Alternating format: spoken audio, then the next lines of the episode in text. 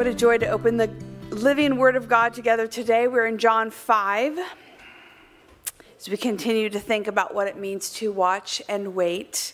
John 5 1 through 15. After this, there was a festival of the Jews, and Jesus went up to Jerusalem. Now, in Jerusalem, by the sheep gate, there is a pool called in Hebrew Bethzatha, which has five porticos. In these lay many ill, blind, lame, and paralyzed people. One man was there who had been ill for 38 years. When Jesus saw him lying there and knew that he had been there a long time, he said to him, Do you want to be made well?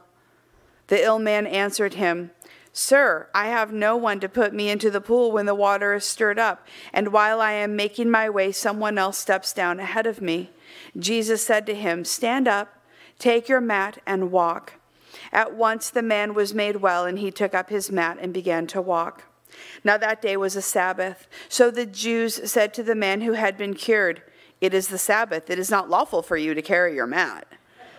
But he answered them, The man who made me well said to me, Take up your mat and walk. And they asked him, Who was the man who said to you, Take it up and walk? Now the man who had been healed did not know who it was, for Jesus had disappeared in the crowd that was there. Later, Jesus found him in the temple and said to him, See, you have been made well. Do not sin anymore so that nothing worse happens to you. The man went away and told the Jews that it was Jesus who had made him well.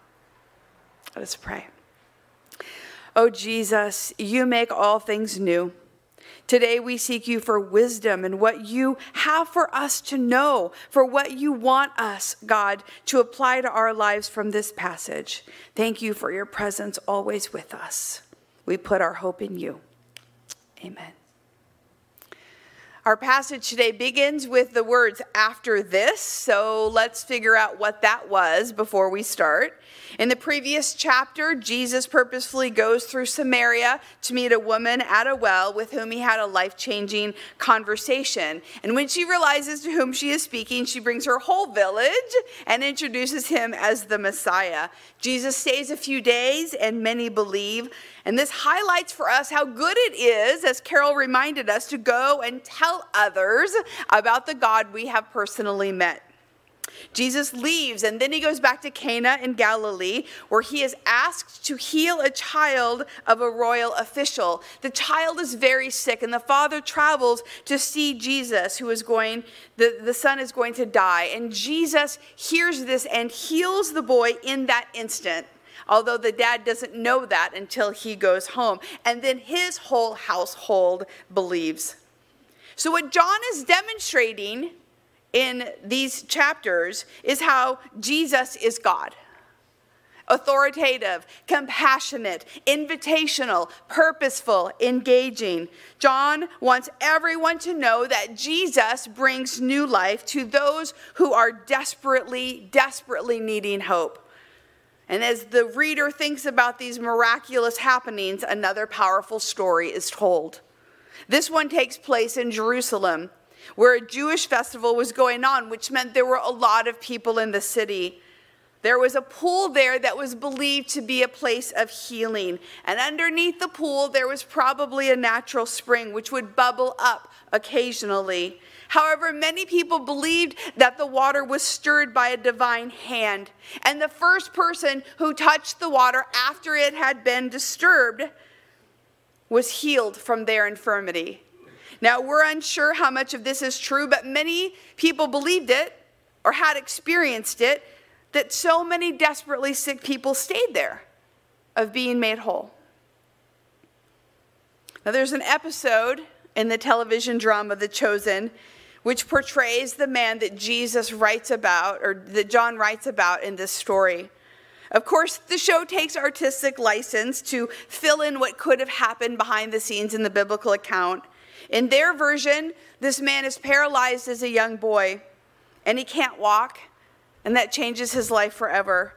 And in the show, he is close to a brother, but as they grow and their parents pass on, the brother goes off to find his way, leaving the paralyzed man alone.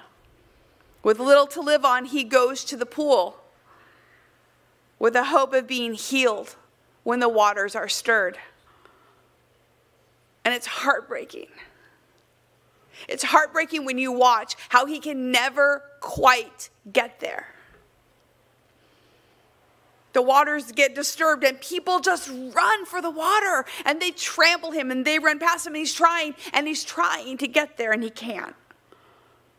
And as years go by, we see him get old and resigned, but stays, stays in case something will change. This is his existence. Alone, surrounded by other sick people with no prospect and running out of hope. Still, he doesn't leave the water, even when his aging body can no longer move as fast as it used to. The man stayed a long time in one place, hoping for something specific to happen, even though it just brought continuous despair. For an earnest soul to remain in one place, looking in one direction for most of their life, for what they most want, is a commitment of great proportion. He is waiting and he is watching to no avail. So, I want to pick out four aspects of this story to see what insights we glean in this time of Advent, we who continue to wait and watch in our lives.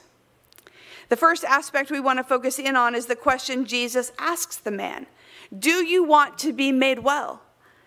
This has become a famous question, truthfully, in the church because it's a pertinent question for all of us to answer at some point. At first, we might think, oh, this is kind of a dumb thing to ask. Of course, the guy wants to be made healed. Look at him. No one wants to live that way. But we know from our own limited experience how scary it is to have our lives changed. Even a real opportunity for a miraculous healing might give us second thoughts.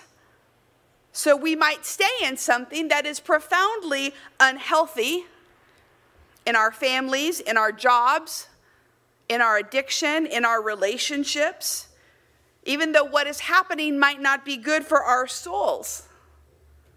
Because staying in it might be easier than an unknown future. What happens when we let go of something that has been part of our lives for so long? It has become part of us, even if we hate it. Was this man ready to be healed when the majority of his life has been built around living with and managing his disability? If he gets healed, he has to go and make a living. He'd have to interact in a society that has changed a lot. John says he's been sick for 38 years. So if he became ill as a child, we might estimate him being in that portico for up to 20 years. He has to find a place to live answer a difficult question, make friends, learn new skills, including how to walk again. He has to reconnect with family and friends who maybe haven't seen him for a while. Some will rejoice, but others will scoff at him and condemn him. So, no, this is not a dumb question. Still, we wonder why Jesus asks it. The man doesn't even know who's talking to him. Is it a way to prepare him for what's going to happen next? Is it a way to give a choice? We have freedom. We work in tandem with God when he comes to us. The man is helpless to heal himself, but he has to want it. Notice how the man doesn't answer. He explains the process. In some ways, complaining a little bit about how no one is available to help him because people step over him all the time. It's almost as though we hear him wanting to know if Jesus might be a person who will help get him to the water. That's not going to happen. Instead, Jesus commands stand up, take your mat, and walk. And instantaneously, the man is made well and does what Jesus says. Now, I confess that most of my life I've read this kind of with the same mindset as a child reading a picture book. There's a man. He cannot walk. He is sad. Here comes Jesus to help. The man is healed. He is glad and goes dancing away. Now that gets the basics, but it doesn't really capture real life, does it? When I watched The Chosen, it gave such a real perspective of what could have happened. Because after showing the desperation of how the man can never quite make it to the water, it's as though he isn't really quite sure who this person is who's talking to him. And when Jesus commands him to get up and walk, the man can hardly believe it. And he feels a change in his leg and he starts to take a few steps. But instead of dancing away, he begins to sob. And he just cries. And it's such a wrenching scene, while at the same time so moving to see the liberation that this man is experiencing. He just weeps and weeps. And Jesus says, I know. I know. They vividly portray what it looks like when God shows up with the miraculous and how a torrent of vulnerability and joy and sorrow and regret and the lost years come together in one profound moment as he realizes that he doesn't have to sit there anymore. It's a complex and beautiful thing to be healed by Jesus. That's why I'm here. I hope that's why you're here.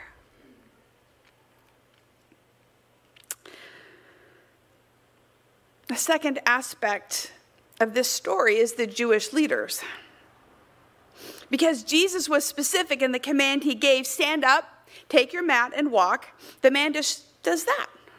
The problem is, it's the Sabbath. Hmm. So instantly, those who keep the law of God are angry and looking for someone at fault. This is a very, very important commandment, the Sabbath. It, it, it separates the Jewish people from the pagan neighbors. It's an acknowledgement that God is God and we are not. So there's no breaking the law on the Sabbath. But let's be clear about a few things. The leaders aren't wrong, first of all, right? So remember that. It was unlawful to carry him out on the Sabbath. And also, Jesus probably did it on purpose.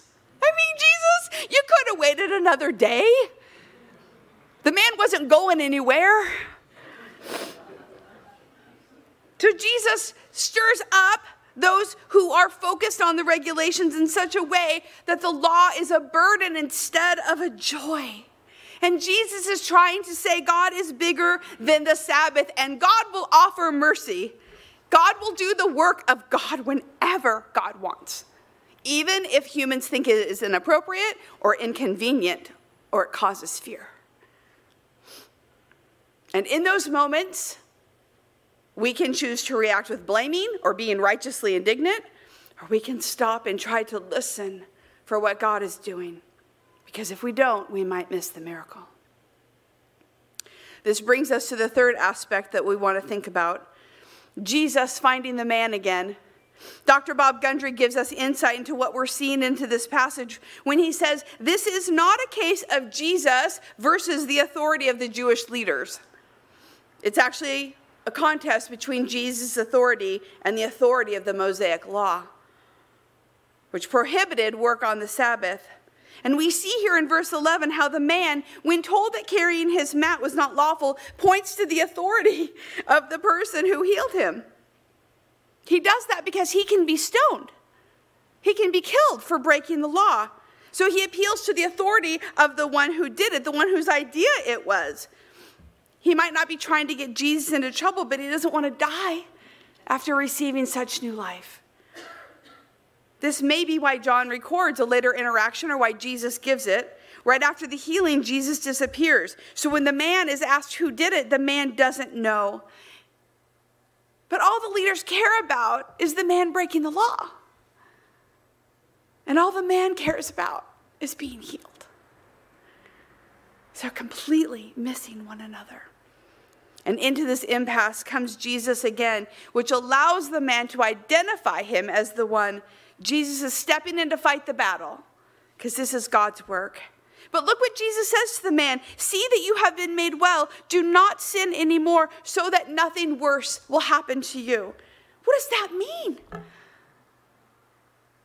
I don't know. But it's something for us to ponder and to think about. Sin is real, God cares about it. But Jesus teaches elsewhere that disease is not caused by our sin, disease is not a punishment from the Lord for the things that we do wrong or the things that others do to us. But here he seems to be saying that there are worse things than being sick for 38 years. So that's worth us thinking about. What's worse? What's worse than this man's life for 38 years, what he's already endured? I don't know, choosing to live for himself, not, not giving God praise for this thing that's happened, not, not going and living his life in a way that honors God, being unaware of, of who healed him. All of those things are living apart from God. That's my best guess. Maybe at your lunch table, you could talk about it and figure it out. I, I don't know, but it's something for us to think about. The last aspect of this story we want to notice it's just how we can get hugely fixated in the wrong direction. We can get stuck by only seeing what we want to see, and that can consume us. The man was so focused on one way of being healed that he couldn't see another way. He didn't want to live with his condition naturally, so spent his life seeking the solution that he thought was best. No wonder Jesus asked him, Do you want to be well? That's the absolute correct question. The man is so laser focused on one thing that he can't imagine that someone would come along and offer a different answer. He doesn't have a framework for it. And then the Savior shows up. In Advent, we emphasize waiting, which is a good picture of all of humanity before God. And we ask ourselves, what's our character? Who are we in waiting? What are the kinds of things that we can do while we wait? But this, this is a passage about watching. The man is watching, watching for the waters to be stirred so that he can go and try and get in. Watching so intently, he almost missed God. When our focus is on something that ultimately won't help us, either because it can't or because we can't access it, or because it's not God's will, we're in trouble. But we do that all the time, don't we? We buy pro- products marketed to make us live longer or to look good. We go to self help books and alternative philosophies to make us feel better. We worship at the altar of gyms and bars and online sites and vacations. We buy lottery tickets to win big. We want the love in our relationships to save us. But this passage challenges what we're fixated on.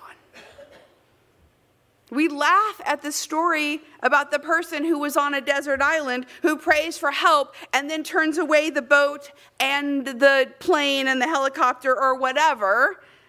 Why? Because they were watching for the wrong thing. God did show up and, and brought three different types of help, but in their mind, no, no, no, it's supposed to look different. How often is this us?